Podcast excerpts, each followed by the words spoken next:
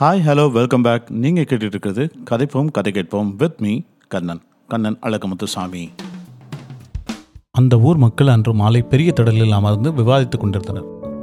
ஊர் தலைவர் எழுந்து மழை பெய்யறதுக்கா பிள்ளைகளுக்கு கும்பாபிஷேகம்? மாத ஆலயத்தை புதுப்பிக்கணும் தற்காவில் கடாக்கந்திரி போடணும் செஞ்சால் மழை வரும்னு தோணுது. ஆனால் செலவு தான் கொஞ்சம் கூட வரும் என்றார்.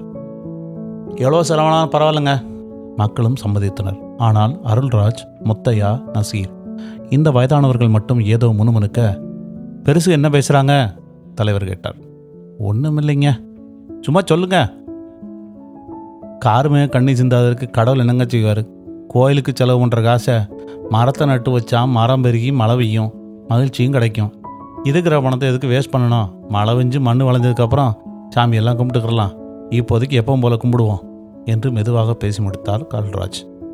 இது நல்ல யோசனையால இருக்குது என்றனர் அனைவரும். அனைவரும் மரம் நட ஆரம்பித்தனர். பெரியவர்களும் ஆளுக்கு ஒரு மரக்கன்று நட்டு நீர் ஊற்றி மகிழ்ந்தனர். முதல் பரிசு பெற்ற சிறுகதை கதையாசிரியர் சோலச்சி.